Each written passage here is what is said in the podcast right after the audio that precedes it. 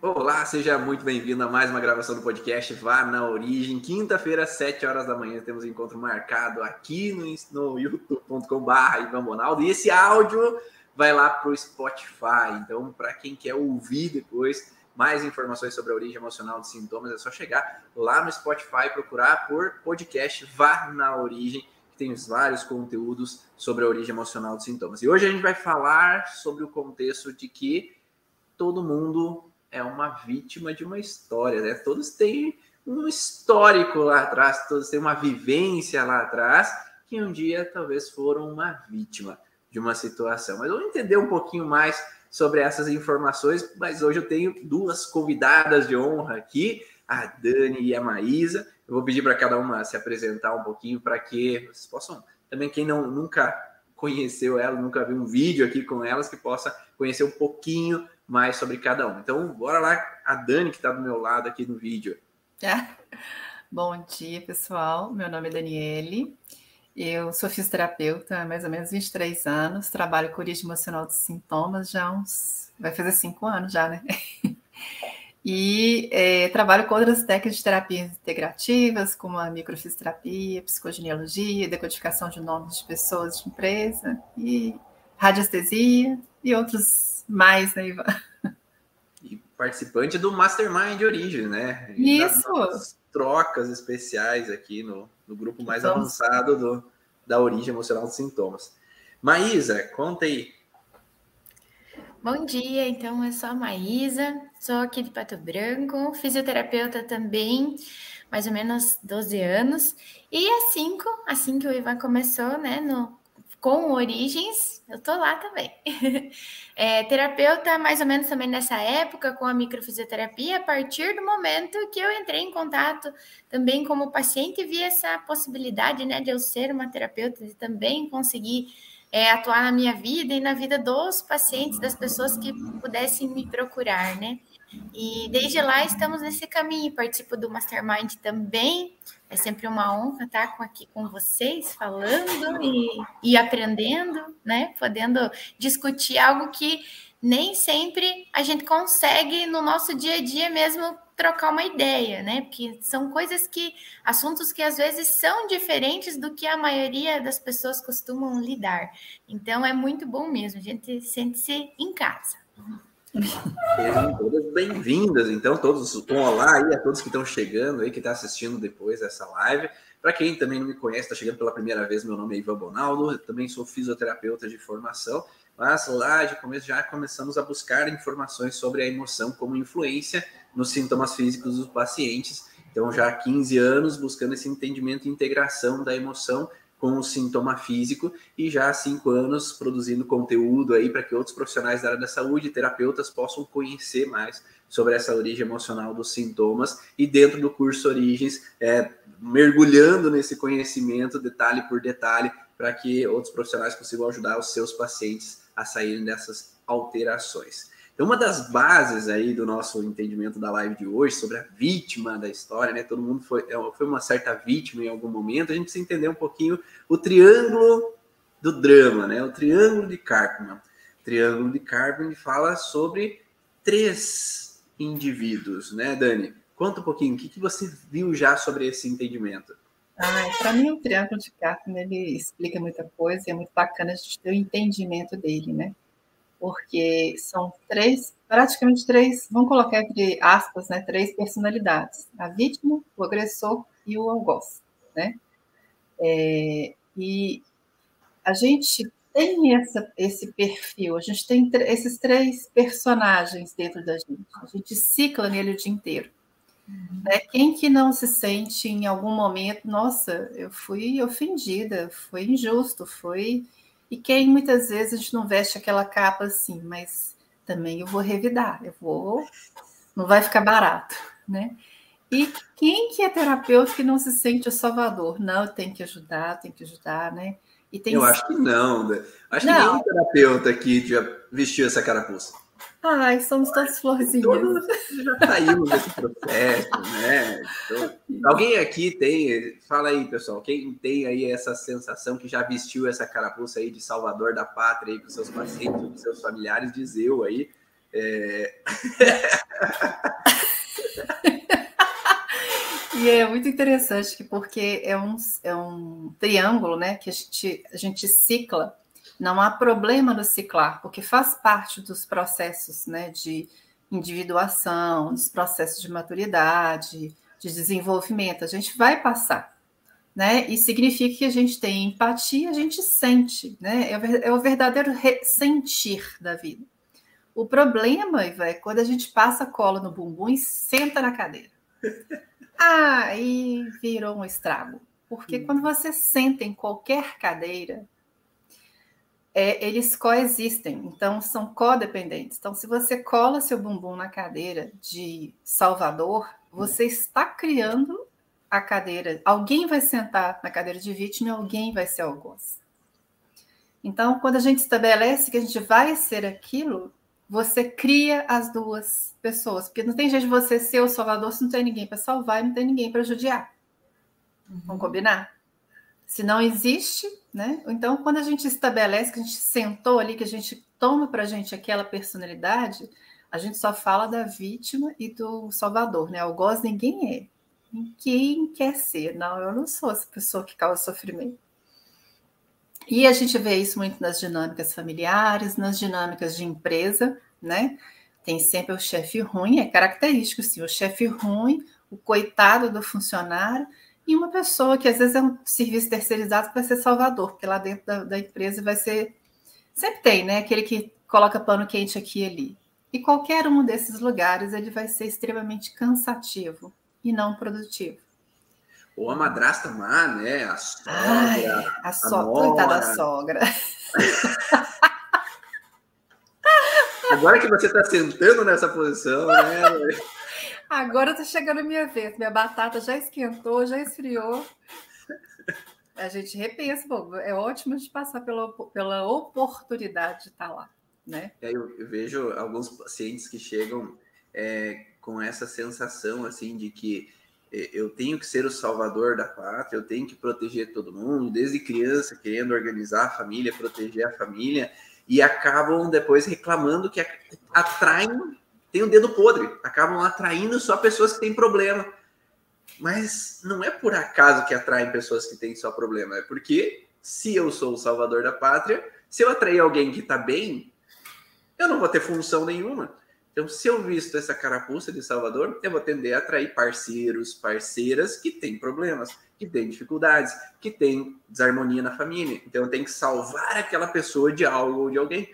Eu tenho que salvar aquela pessoa que é o relacionamento da mãe dele, do pai, dos irmãos, disso, daquilo, né? Então acaba atraindo sempre esse mesmo padrão, né? De, de vivência ali, né? Desse entendimento. O que, que tu vê aí na, no teu dia a dia, Maísa? E eu acredito muito nessa, nessa questão de quando a gente se torna vítima ou existe uma vítima na história, vai ter um culpado, né? E esse culpado aí pela agressão, ele, como a Dani falou, né, já logo surgem esses personagens, porque ser, não vai ter graça se eu for vítima de algo que não existiu ou para não ter ninguém para chorar minhas pitangas, para me ajudar ou para me culpar. E quando existe essa culpa, a gente bem sabe que o julgamento entra e vai, de novo, a minha dor vai reverberar aí e vai ser referente àquilo que eu digo. Vai ter, como tem esses três personagens, tem essas três histórias. Tem cada um falando de uma forma, de, uma, de um mesmo acontecimento, que é o que a gente vê muito dentro das questões que a gente trabalha, dentro dos conflitos que a gente encontra nas, nas pessoas e no, no relatar ali da, daquela pessoa, no discurso né, que ela traz para nós, para se queixar de qualquer sintoma que seja. Ele já tem essa história preparada, porque o inconsciente dele vai trazer uma forma de ele estar, né, principalmente na vítima, que seja é, cabível, que a gente entenda, que a gente aceite, que a gente agrade, que a gente diga, nossa, você tem razão disso, tá certo? Continue aí. Porque, querendo ou não, ser o culpado é sempre é, jogar né, essa culpa para esse, esse culpado, é uma forma de eu me isentar totalmente da responsabilidade daquilo que aconteceu. E se eu continuo achando esse culpado, fortalecendo, encontrando pessoas que sempre vão validar esse meu sentimento, essa minha, essa minha vítima, eu vou ciclar muitas vezes dentro desse assunto, dentro do, do próprio vítima. Não saio disso, não encontro forças, né? Porque se eu sou vítima, eu sou coitado, né? E tal. Então a gente tenta olhar para o, até mesmo para então a, né, a, a, culpa dessa pessoa que nesse momento é o agressor ali e tentar ver o porquê, porque ele também tem a dor dele, se ele realmente foi o responsável por algo, ele também agiu de acordo com a história, com o inconsciente dele. Então, assim, para que haja essa vítima, esse culpado, até mesmo o salvador da pátria, existe todo um julgamento, que pelo menos essas três pessoas vão entrar com o seu julgamento. E quando esse julgamento se torna muito é, que fere, né? Muito tenso, é um, um, julgamento difícil de você lidar. Alguém, a vítima às vezes está muito nesse julgamento, você não sai do ciclo. Eu acho que o nosso desafio ainda está aí, dentro dessa vítima, com esse julgamento forte, com essa crença, às vezes, né? Ali presa, dura, que é difícil de tirar, e não vai caber ao salvador da pátria fazer essa essa mudança, porque vai ser algo muito momentâneo, né? Quantos pacientes que a gente tem, que a gente conversa, tem ali uma, uma interação, a pessoa sai numa boa e às vezes dali um tempo aparece e volta com a mesma história, com o mesmo discurso. Às vezes mudou algum detalhe, mas a gente vê que a dor é a mesma, continua naquilo, né? Porque talvez essa culpa não saiu, o julgamento continua e a história se repete, né? Então, temos esse contexto de vítimas aqui da história, e aí eu queria saber de vocês é, que tipo de histórias de vítimas vocês já atenderam, né? Quem que vocês já viram assim de vítimas e o que elas entendiam como agressor? Dani, o que tu já viu é, assim de, tava, de, vítimas? É, você estava falando aí dessa questão, juntando que você falou um pouco da Maísa, é interessante que como que é, as pessoas não conseguem enxergar quando elas querem aquele papel. Então, eu atendi uma senhora que chegou bem sofrida, porque gente, o que a gente é, toma como comportamento, essas escolhas, elas reverberam no nosso corpo inteiro. Né? É, e a gente começa a analisar o, o, cliente a partir do momento que ele entra na porta, o jeito que ele anda, a cor da pele, nada muda, né? É, essa avaliação ela tem que ser integrativa. E assim, muito pálida, muito sofrida, né? Aquele andar assim mais mais é, curvado, e ela sentou e assim, aquela conversa, é, uma fala trêmula, então você já consegue ver ali, ela se sente vítima de alguma coisa. Mas olha que interessante o papel dela, como é que ela ciclou, mas a, a escolha dela, ou vamos falar assim, a justificativa dela era porque ela queria ser salvadora. Então, ela era uma queixa, assim, que ela queria ajudar, mas ela era considerada a chata da, da, da família. Então ninguém entendia ela. Que ela fazia A, B, C por fulano, porque é ela que cuidava, porque é ela que não sei o quê. Então, como diz a Marisa, entra, no julga, entra numa justificativa e no julgamento, porque eu que faço tudo, que eu que ajudo. Você acha que eu estou errada? É o que pergunta isso pra gente.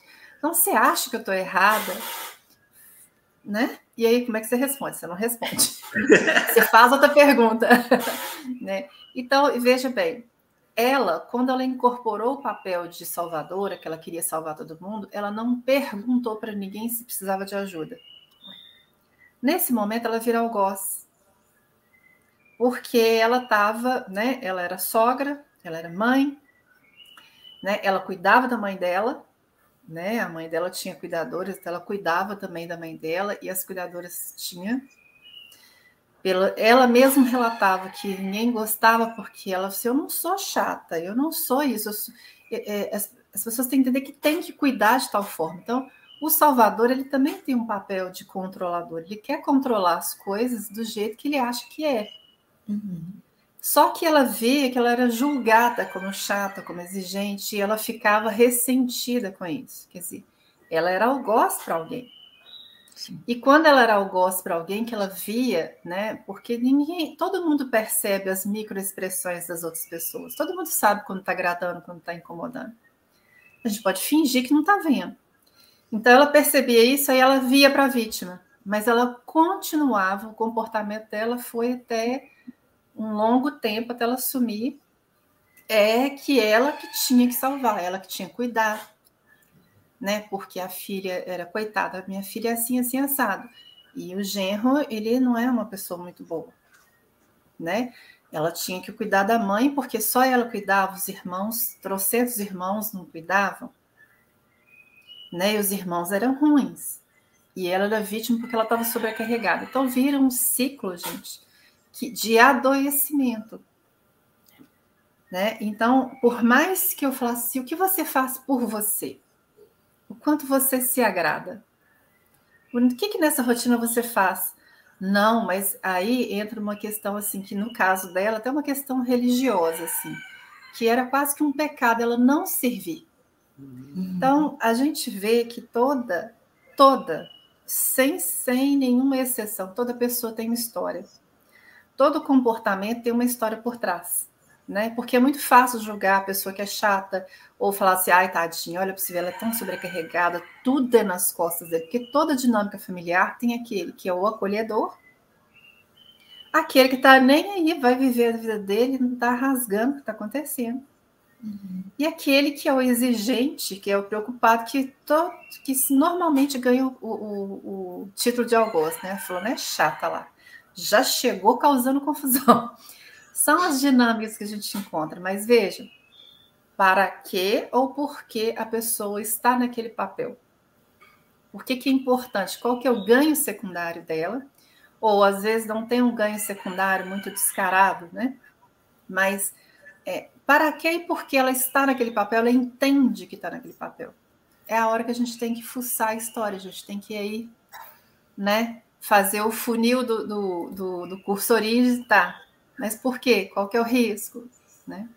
Então, são, são, são, são pontos que a gente vai ver que a pessoa cicla, mas é como se ela tivesse uma escolha. Ali, eu tenho que sentar por, porque tem algum motivo para ela sentar naquele espaço, uhum. né? naquela cadeira ali da, da Salvadora. E nesse caso, ela estava girando né, no, nas três posições. Então, eu acredito que agindo da forma que eu ajo, eu sou salvador, eu vou salvar e ajudar, mas da forma com que eu salvo, eu imponho do jeito que eu quero as coisas, e aí eu estou me tornando uma agressora, um algoz, e ao mesmo tempo, porque como às vezes não aceitam o jeito que eu sou, eu sou a vítima da história, né? Então tá a triangulação tá completa ali na casa dela. Completa. A gente faz isso, só que muitas vezes, por exemplo, ela ainda conseguia ter um vislumbre que era chata, mas ela justificava como, como vítima.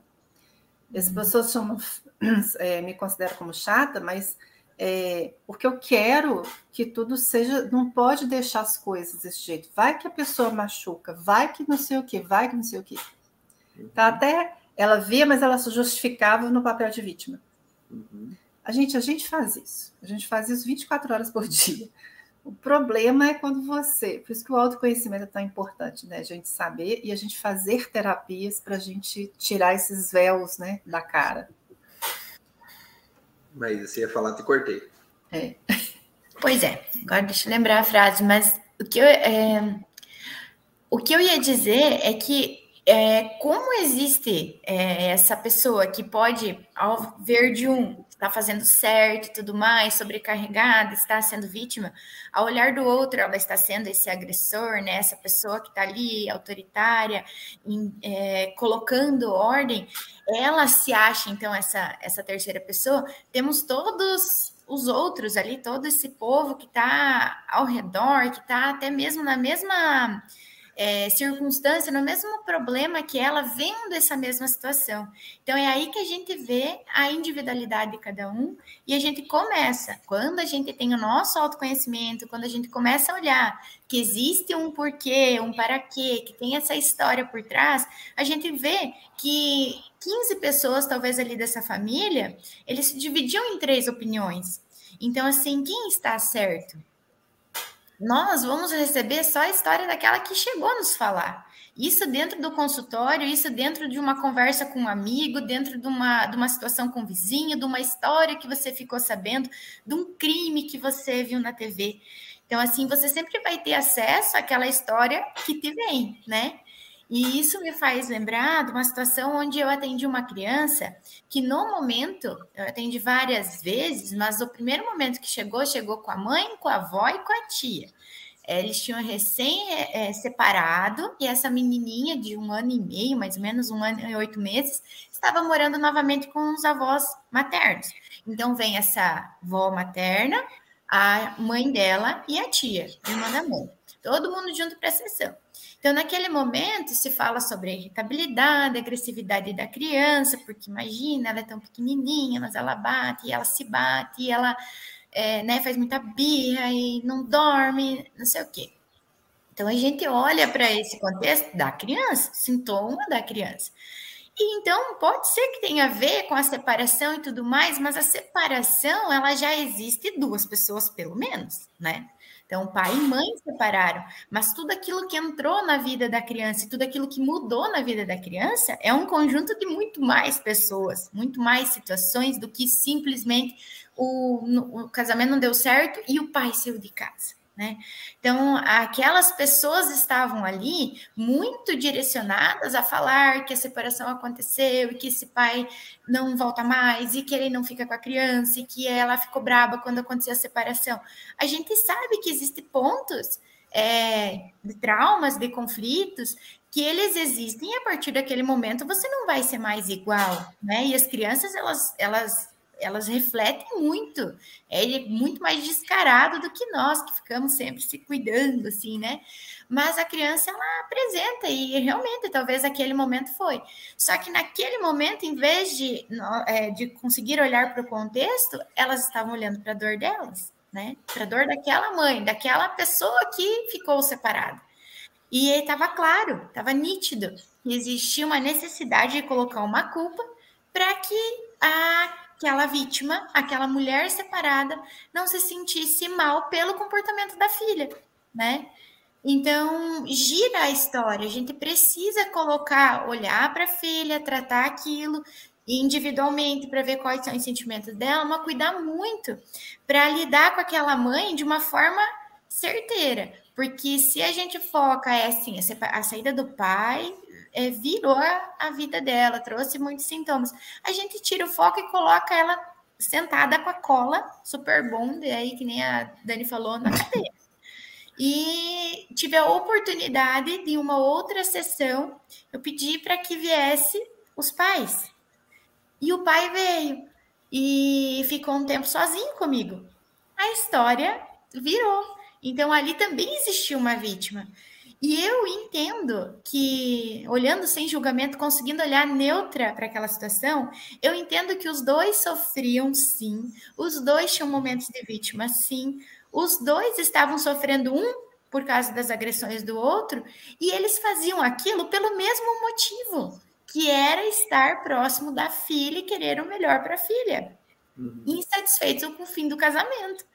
Então, eu passei a olhar muito isso como quem decide numa situação pelo sim, pelo não, muitas vezes tem, é, tem o mesmo objetivo, que é ser feliz os dois, que é né, a vítima e o agressor, que é os dois se resolverem, que é os dois é, viverem em paz, que é os dois conseguir melhorar a vida. Tem o mesmo objetivo, só que cada um segue de uma forma e vai contar a sua história perante a sua dor e a sua visualização da história. Se eu estou aqui de frente para vocês, existe algo nas costas de vocês que eu não enxergo. E não deixa de ser a sala de vocês, o lugar onde vocês estão. Então, depende da, da forma como você vê, e tudo isso que você vê, você vai sentir de uma maneira. Então, quando a gente olha neutro ou sem esse julgamento, coletando maior é, possibilidade de história, você entende um pouquinho mais o intuito daquele sintoma ter aparecido ou daquele momento da pessoa. Mas dificilmente a gente tem essa possibilidade, né? E também não podemos ser os salvadores para tentar resolver toda essa questão que ali tem, né, 10, 15 pessoas envolvidas tentando resolver por um objetivo que é válido de cada um, mas não cabe a nós. Perfeito. E aí entra um padrão de nós, como terapeutas e profissionais da área da saúde, de como protetores, salvadores da pátria, que viemos desde a infância, querendo cuidar de todo mundo, quando a gente assume a cadeira ali do profissional e tem uma vítima na nossa frente, é saber que a gente tem que estar tá no neutro, né, no campo neutro. Exatamente como você fez, né, Maísa? Porque em uma história existem vários lados da moeda. Se a gente só vê um lado da moeda, a gente vai falar, ah, se você é vítima, mesmo você sofreu, tadinho de você, ou de você que passou por toda essa situação. Ah, eu acolho aquela vítima como vítima, eu estou trazendo aquela vítima e colocando e colando ela realmente naquele papel que todo mundo já fez, né? Que todo uhum. mundo já colocou, que todo mundo já tentou é, fazer algo para que ela ficasse ali acariciando, coitadinha. Mas aquela pessoa talvez hoje já seja uma adulta ou um adulto, homem ou mulher, que é responsável pela sua história, responsável pelo seu passo, responsável pelo seu caminho, né? Se nós, como terapeutas, auxiliamos aquela pessoa a se tornar vítima, nós estamos auxiliando ela a ser criança. E criança não toma decisões, criança não assume responsabilidades. É a Vera Boyn que sempre fala isso, né? Para nós. Então, é, a criança não toma o caminho, não toma rumo. É, então a gente precisa dar àquele adulto a responsabilidade pela sua própria vida. Se ele continua no papel de vítima, ele continua esperando que alguém faça por ele, que alguém dê o caminho para ele, alguém dê a direção para ele. E não é a nossa função como profissional da área da saúde, é, mas sim entender o que se passou, é, colocar os pingos nos is, talvez dentro do possível, né, para modificar aquela percepção que está de vítima ali para aquela pessoa poder sair e tomar o direcionamento da vida. E quando nós temos essa possibilidade de atender o, o, o casal, por exemplo, nessas situações né, de relacionamento, ou o pai e a mãe, quando há uma situação com criança, é possível também olhar os dois lados da moeda. E todos, por mais que às vezes a mãe reclama que o pai age de tal maneira, o pai reclama que a mãe age de tal maneira, cada um age da tal maneira porque talvez foi vítima de uma história também. Né? Então, quantos casos né, que a gente atende, às vezes, de um, um adulto hoje que reclama que o pai agia de tal maneira, a mãe agia de tal maneira, e continua com a raiva, né? Porque o pai agia de tal maneira, fazia tal coisa, ah, falava tal coisa para mim, a mãe não me deu carinho, não me deu proteção, não me, não me amou quanto eu gostaria, gostava mais do meu irmão do que de mim, né? E, e se na terapia a gente só fizer o processo assim de acolhimento daquela pessoa, ai, tadinha, realmente a tua mãe te deixou na mão, realmente a tua mãe é, causou tal situação ao fazer isso, aquilo, teu pai por ser alcoólatra, realmente ele é o culpado de você ter esse sintoma, de ter essa alteração, não vai resolver nada. Né? Porque a pessoa veio com a raiva e sai com a raiva. Uhum. Então não mudou nada no processo terapêutico. É, o processo terapêutico está exatamente em tentar mudar a percepção desse indivíduo sobre aquilo que ele viveu, talvez acolher tudo que foi da forma que foi para poder sair daquela alteração. É, eu tive uma paciente uma vez que ela, o pai e a mãe se separaram muito cedo na vida dela e ela a vida inteira ouviu a história por parte da mãe. Então ela era vítima da história porque o pai rejeitou ela desde criança e ela tinha essa mágoa do pai, tinha raiva do pai, tinha incômodo com o pai a vida inteira. E ela não queria saber o, ponto de vista do pai. Ela nunca quis, teve interesse de conversar com o pai sobre o que aconteceu. E é a mãe dela sempre falando que ah, o teu pai nos deixou, o teu pai não deu suporte, o teu pai foi embora cedo. Tá? E aí ela tinha essa mágoa que trazia alguns sintomas específicos para ela. Então ela era uma vítima e tinha um agressor. Né? Uhum. E aí ela e aí na sessão a gente veio a conversar sobre esse papel, né? De que mas você já chegou a ouvir do teu pai o porquê ele fez o que fez, o que, que aconteceu? Porque tu só ouviu um lado da história, tua mãe, tua avó, né, as pessoas que conviviam contigo. E aí, a partir dali, ela teve o interesse de buscar entender. E aí o pai dela chegou a. Então eu vou contar para você. Né? Então acho que agora você, como adulta, você pode entender. Eu amava tua mãe, eu tirei ela do prostíbulo, só que nós tivemos você e ela voltava sempre pro prostíbulo. E eu não podia aceitar ficar com ela dessa forma. Então eu tive que ir embora. Então é como se ela mudou totalmente o olhar sobre aquela situação, sobre aquele agressor, que era um agressor até aquele momento, e a partir daquele momento deixou de ser o agressor. Uhum. Mas também não quer dizer que a mãe era uma agressora, porque a mãe também viveu coisas que fez ela tomar determinadas atitudes. Ela também tem dramas, ela também é vítima de algumas histórias. Uhum. E na história da mãe tinha contexto de abusos sexuais relacionados à avó que passou por isso, veio questões do outro lado. Então é importante a gente entender e trabalhar esse processo do transgeracional, porque a partir do momento que a gente entende o que aconteceu lá, a gente entende por que, que a pessoa age da forma com que age. E os pacientes, uhum. eu acho que nossas consultas, eles tendem a sair muito mais leves, porque eles viam com uma raiva daqueles agressores e agora eles olham os agressores como também eles sofreram. Uhum. Então, talvez meu pai era irritado porque talvez o vô dele, o pai dele batia nele quando criança, e talvez por isso que ele agia da forma que agia. Ah, ele traiu porque talvez a minha mãe amava ainda um outro homem antes dele e ele não sentia prioridade na vida dela. Uhum. E aí fazia com que ele se sentia rejeitado sexualmente. É, uhum. Quantas histórias. Travou. Travou, Ivan. Eu achei até que era minha internet tinha caído. Fala aí. Deu um... Agora voltou. voltou. Era isso. Mas é, é interessante isso que esse exemplo que você deu, Neiva, porque é, surgiu a, a história, a dor, né, de, dessa pessoa que era um agressor, e nem por isso a gente teve que trocar ali os papéis. Agora a mãe é agressora. Porque quando a gente consegue entender, como o Ben estava falando, quando a gente consegue entender o porquê, o para quê que nós agimos, que as pessoas que vieram antes, que esse pai, que essa mãe, que esse avô agiu assim, a gente consegue realmente liberar. Porque a gente olha, não precisa ter pena, mas a gente tem uma compaixão, a gente consegue entender, a gente consegue respeitar né? Porque se ela passou por determinadas situações ou porque ela viveu uma vida difícil, a gente consegue honrar também, dizer, bah, foi difícil para ela.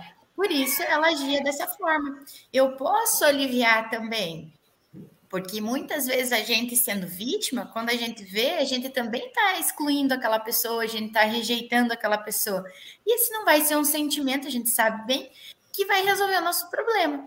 A gente rejeitando, excluindo, afastando alguém da tua vida, vai chegar uma outra pessoa bem próxima, numa situação bem próxima a essa, para te trazer de novo a chance de você olhar para isso.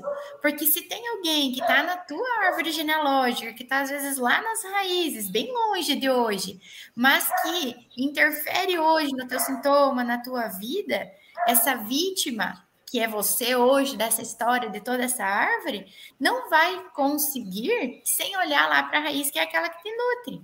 Então, essa, essa parte do transgeracional, que eu acho fantástico, não precisa a pessoa realmente saber de tudo, mas aquilo que interfere, aquilo que dói, potencialmente, para fazer você ir lá e fuçar, e às vezes mexer numa dor mesmo, doer um pouquinho mais ainda, para você olhar, Vale a pena porque está longe às vezes, você não sabe. Mas se você olha e você resolve algo de dentro de um, de um relacionamento teu, de uma, de uma rede de, de, de acontecimentos que tenha, tem vindo na sua vida, isso te libera de tanta coisa. Mas para isso, o conhecimento dessa história é e muito importante. Porque senão a gente não sai do sentimento da raiva, da, da rejeição, desse momento de abandono, onde eu me tornei vítima e eu me torno vítima a vida inteira. E se eu fico buscando sempre pessoas que vão passar a mão na cabeça, que vão me deixar colada nessa cadeira da vítima, isso não vai resolver. E por vezes a gente escolhe essas pessoas, a gente escolhe esse caminho de manter nesse, né, a, a Dani fala, né? Na merda quentinha ali, né? Que é confortável, não tá bom, mas é confortável, vou ficar aqui. Oh, é, gostoso, quentinho. E é, e é pura verdade, né, gente? É o simbolismo das palavras trazendo toda a realidade.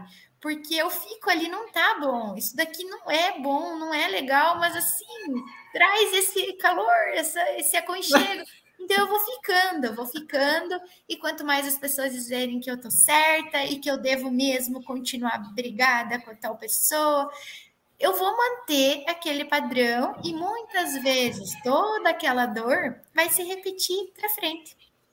Se a gente pensa num mundo melhor, talvez não para a humanidade, mas simplesmente para os seus filhos, para os seus netos, a gente deve conhecer, porque o quanto antes eu conhecer, menos sofrimento eu vou deixar acontecer, né? Então, a, a, a vontade que a gente tem, acho que de olhar para isso, que às vezes não é fácil, é o tanto da dor, é o tanto do incômodo. Começou a incomodar ou incomodou demais, é o momento que a gente acha que vale a pena e dá uma amenizada para frente ou resolve de vez. Mas cabe é a essa vítima, no caso, né, a chegar lá e achar que eu posso olhar de outra forma, eu posso entender aquela pessoa, aquele que veio antes de mim. Realmente hoje está mais fácil para mim, para ele não foi tanto, e eu posso olhar diferente. E uma coisa importante, antes de eu passar a bola para a Dani, que, é, que eu acho que faltou na minha meu, meu diálogo ali anterior, é que por mais que eu veja que o pai talvez foi uma vítima de uma história, e por isso ele era do jeito que ele era, a mãe era uma vítima de uma história, por isso que ela era do jeito que era, que eu não assumo o papel de salvador da pátria deles agora. Deles. Então não é porque eles foram vítimas que eu agora vou protegê-los, né? Então saíram do papel de agressores, agora são vítimas e agora eu vou proteger. Não, eles viveram o que viveram porque eles o objetivo é que às vezes agora a gente possa acolher aquilo que aconteceu da forma que aconteceu, mas eu não carregar mais aquela raiva, eu não carregar mais aquela mágoa, eu não carregar mais aquela frustração, né? Ou culpa ou dificuldade em perdoar, né? Deixar ir aquele passado, para que eu possa também seguir em paz. Porque quantas pessoas que às vezes o pai já morreu, mas carregam ainda uma mágoa. Então nem existe mais aquela história, nem há mais aquela situação acontecendo. Ou um casamento anterior que já nem existe mais, mas ainda carrega aquela frustração com relação àquela pessoa. E aí entra aquele padrão, como a Maísa colocou, né? Se o casal se separa, mas ainda há mágoas, quem está sofrendo é a criança. A criança que está carregando, a criança que é metade de cada um daqueles pais, que está no meio daquela confusão, né? E que ela não precisa carregar aquela informação, né? É, a Cris colocou um contexto assim de que é, o primeiro passo em qual papel estou atuando em cada situação, o primeiro passo. Então, para que a gente possa dar o primeiro passo, a gente precisa saber em que posição eu estou, em qual Isso. local eu estou nesse, nesses bancos né, da vida, desse processo que a gente tem. Pessoal, dá um feedback aí se vocês estão gostando, dá curtir aí, por favor, aí no YouTube, no Facebook, no Instagram, aí quem tá para que quanto mais curtidas, mais esses vídeos são disponibilizados para outras pessoas. O algoritmo aí ele precisa desses sinais, então compartilha, comenta aí, curte para a gente saber também como é que está indo o feedback de vocês, tá?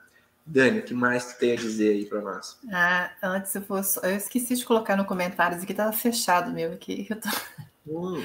Ah, só para só para fazer um comentário sobre o que a Luciana de Jesus comentou aqui, que a vítima não consegue sair do buraco sozinha que ela precisa sempre de um salvador para tirá-lo no buraco.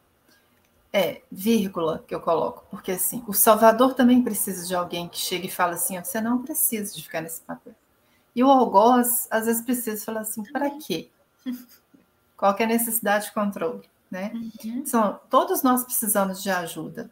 A questão que eu acho que é importante é a gente não ficar na posição do salvador por muito tempo. Né? É, teve uma vez que eu cheguei pé da vida com uma situação, eu chorava, chorava. É, é, na época que meus pais eram vivos, eu era bem mais nova, era solteira, e aconteceu uma situação muito desagradável comigo, eu chorava, chorava, mas assim, eu estava azeda. Tipo assim, vítima toda, que todo mundo era ruim. Uhum. E a minha mãe, com aquela paciência, ela virou e falou assim: eu já até citei essa história, mas é, eu acho que é bacana falar de novo.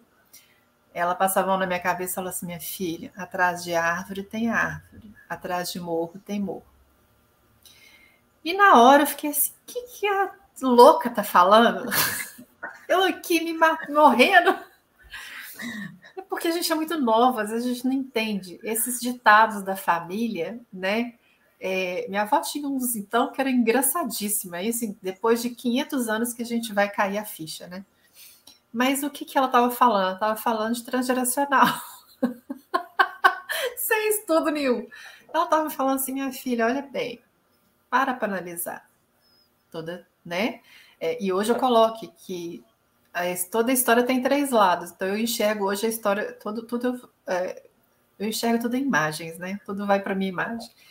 Então eu falo assim que toda história é uma bola.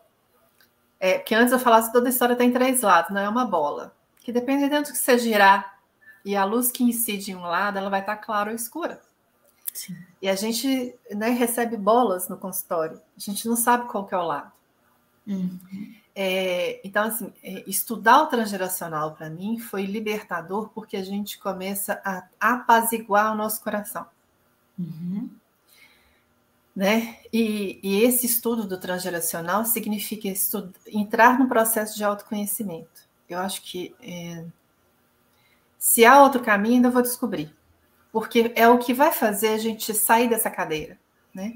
Vou dar meu exemplo aí como terapeuta é, no início mesmo, quando eu, é, eu tive um, um, eu tive uma, uma que fala, uma, um caminho meio que eu desviei, assim, fiquei um tempo fotografando, depois eu voltei para fisioterapia, e aí já voltei como terapeuta também. É, eu estava muito no papel da salvadora, e às vezes eu não entendia por que o paciente sumia, né, assim, porque eu estava absolutamente controladora. Absolutamente, porque eu queria consertar o mundo. Afinal de contas, eu estudei tanto, fiz tantas formações, é possível que eu não ia prestar para ajudar alguém. Não era salvadora amorosa, assim, que o paciente sempre quer estar tá lá contigo. Ai, aqui Três comigo, horas no consultório, falando, falando. Eu falei assim, gente, tem um trem errado. Tô fazendo tudo certo, o que, que essas pessoas aí não estão. É, não vai melhorar nunca, porque quer melhorar. Porque, é, você e o Ivan já falaram, a gente quando você está no Salvador, você mantém o paciente na cadeira coladinho, né? É tudo que ele quer. É. Mas, enfim, estou aprendendo, tá? Não tô, cheguei lá ainda não. Mas eu fui olhar para o meu transgeracional, eu tinha uma relação difícil com meu pai. E o meu pai era o salvador.com.br. Além da família toda, né? Ele sempre ajudou, sempre trabalhou muito, sempre ajudou mas ele tinha as instituições, era da igreja, era do Lions, era do seu quê, era do campo de futebol, e era aquela pessoa assim, né?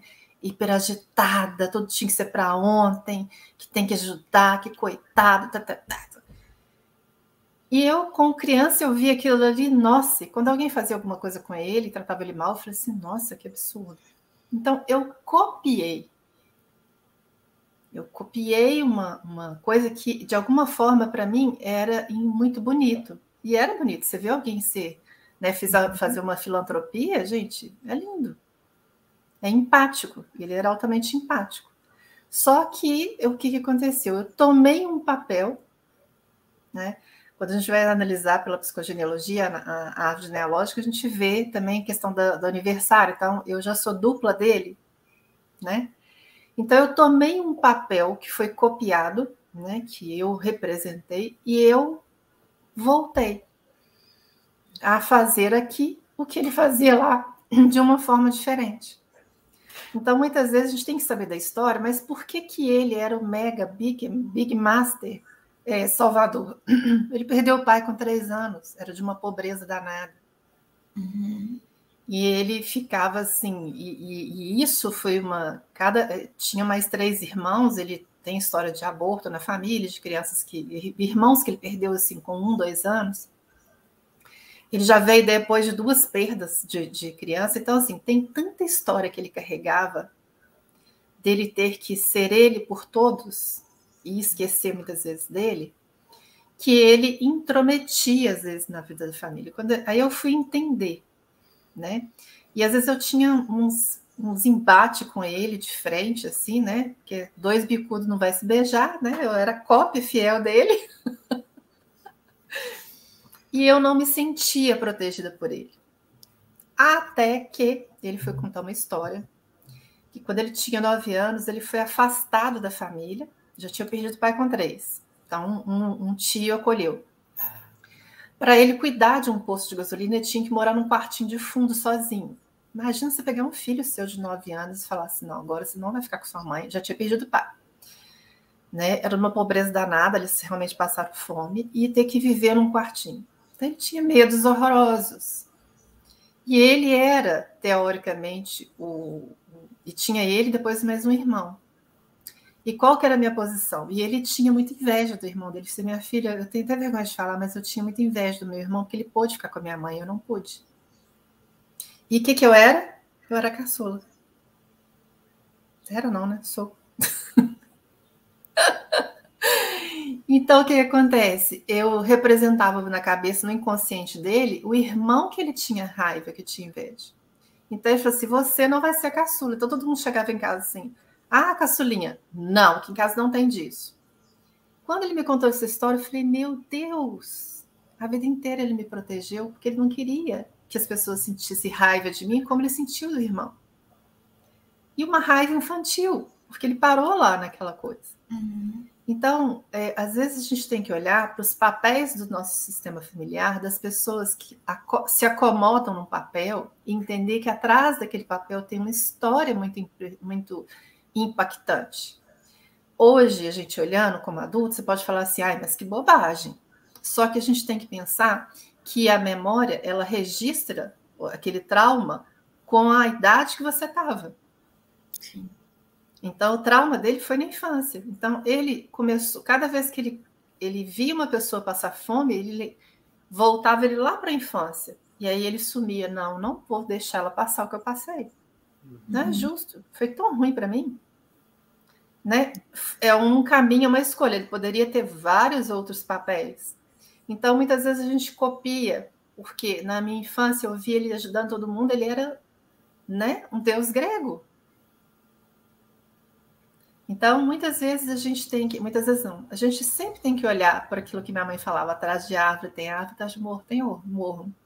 Porque todo mundo vai trazer histórias e, e, o que me impressiona, eu estava conversando essa semana com uma pessoa, a gente conta muito pouco história da nossa família. A gente, por exemplo, a gente podia aproveitar as reuniões de Natal, de Ano Novo, de aniversário, para falar como é que você conheceu meu avô, como é que era sua mãe, era brava, não era brava, como é que ela era. A gente. Porque muitas vezes o que acontece? A gente vai perguntar para os clientes, eles não sabem. Uhum. Ah, não sei, nunca perguntei. E tá ali o fio que a gente vai puxar para a gente compreender, a gente ajudar a tratar, né? Então, assim, às vezes o papel do, do terapeuta como salvador, ele precisa olhar para o sistema familiar dele, pedir ajuda para um outro colega para poder é, olhar, ajudar, porque a gente fica com. A gente está na. Eu, eu brinco que a gente está na piscina de lodo. Quando a gente está imerso no problema, a gente está na piscina de lodo. Você olha, só tem tudo verde, tudo você não vê. Então você precisa, como acho que a Luciana falou, precisa sim aquela pessoa que te, te, te puxa pela mão, depois solta a sua mão, né? Tem que soltar. pra... Então, quando eu comecei a compreender isso, eu passei a ser menos salvadora. Mas eu tenho que entender que eu não posso baixar a guarda né? A, a, a minha história de empatia vem no sistema familiar. Então eu tenho sempre que cuidar dessa vulnerabilidade. E nada é apagado, né? A gente só medita gente... formas de reagir, mas não é apagado. Às vezes a pessoa diz: Nossa, mas agora, depois de tantos anos, eu voltei lá com a minha renite. Mas você está, é, você é frágil, digamos, para isso, você está marcado em algum momento muito importante para a renite, por exemplo. Então, assim, não tem como isso ser apagado de você. Se hoje você vive de novo algo impactante ou dentro de um trilho de conflito que é importante, você não vai ter aquelas crises de dois, três meses, uma, uma, uma estação inteira do ano muito mal, tomando remédio e não melhorando. Às vezes é um dia, às vezes é meio-dia, às vezes é uma semana, bem leve, tranquilo, não precisa tomar remédio. A gente precisa observar que nós vamos continuar com as marcas e quem vem após nós também. Então, a gente, quanto mais a gente trabalhar, né, uma escadinha, quanto mais a gente for lavando, jogando uma água lá de cima, mais limpos de baixo vão, vão ficando.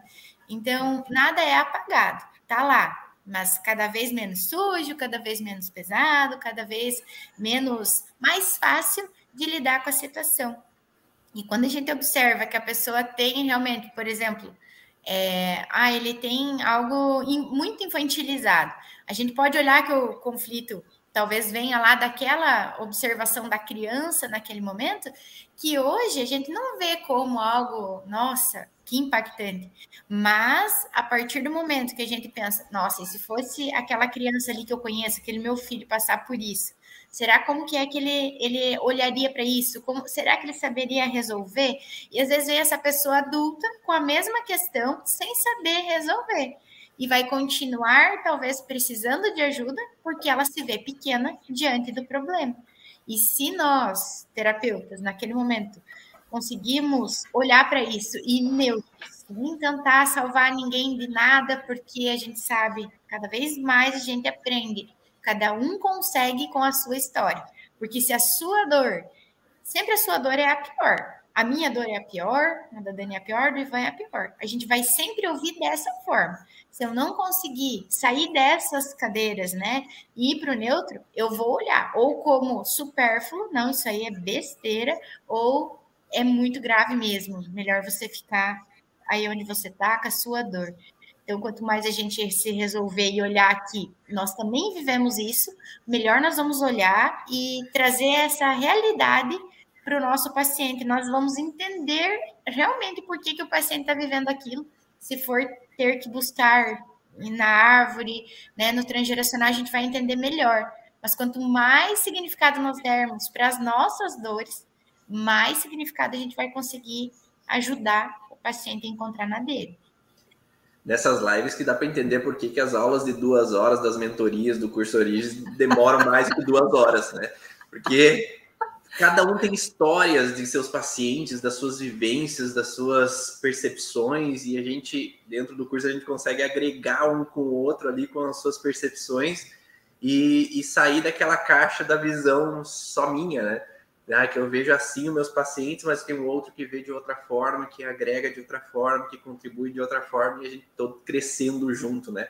Os alunos do curso ali podem confirmar aí Principalmente que quem está nas lives está sempre no, nas aulas também, né? A gente pode ver, né? Quem tem interesse de, de, ir além, né? Quem sair do, da, do medíocre, né? Que eles falam que é mediano, né? Sair do mediano para ir além, está nas lives, está nas aulas ao vivo da quarta-feira. E aí essas trocas fazem com que a gente cresça, desenvolva e flua cada vez mais, né? Então por isso que uma hora fica curto, duas horas fica curto quando tem mais gente ainda discutindo e trocando ideias e crescendo junto dentro do, do curso Origens. Então a gente cresce, a gente desenvolve, a gente flui. Muito obrigado pela presença de vocês, pela troca de vocês, pelo compartilhamento. E, e eu acho que a gente sempre cresce quando a gente tem essa possibilidade de estar junto aqui para compartilhar com outras pessoas e também estamos deixando um pouco legado, né? Sair, ficar no neutro ali desse processo, não ser vítima, não ser agressor, não ser o salvador da pátria e poder compartilhar essas vivências com outras pessoas profissionais da saúde, terapeutas que querem conhecer um pouco mais dessas histórias e poder ajudar seus pacientes também, mas também nas suas próprias vidas, né? Sair daquele papel ali que às vezes é frustrante para poder entender outras possibilidades. Dani, onde que as pessoas podem te encontrar aí para buscar, às vezes, um atendimento para saber um pouco mais de você? Bom, eu moro na cidade de Caratinga, interior de Minas, né? É, então, presencialmente aqui, as técnicas que são presenciais e online, né? Pode entrar, pode mandar mensagem pelo direct, né? Ou pelo meu WhatsApp. E, e a gente está aí, à disposição. Maísa, conta aí onde que as pessoas podem te encontrar. Então, nos atendimentos presenciais também aqui em Pato Branco, também atendo online. Pode me procurar no Instagram, Maísa Guedin, e lá tem o link do, do WhatsApp ou no, no direct. Também estou à disposição, aquilo que precisar, às vezes um atendimento ou uma ajuda, né? Estamos aí. É para isso que vamos nos ajudando. E você que é terapeuta profissional da área da saúde, quer migrar um pouco mais, entender um pouco mais, mergulhar nesse estudo da origem emocional dos sintomas, vem com a gente, acesse o site www.cursoorigens.com. As inscrições estão abertas. Vem com a gente para estudar mais a fundo esse conhecimento e tá junto com a gente dentro dessas partilhas e compartilhamentos ali dentro do curso Origens. E esse foi o podcast Vá na Origem, quinta-feira, 7 horas da manhã. Estamos aqui no youtube.com.br Ivan Bonaldo para gravar esse podcast e ele vai depois para o Spotify, lá no podcast Vá na Origem, para você ouvir outros conhecimentos da origem emocional dos sintomas. Um grande abraço a todos e eu vejo vocês numa próxima live, um próximo momento. Tchau. Tchau.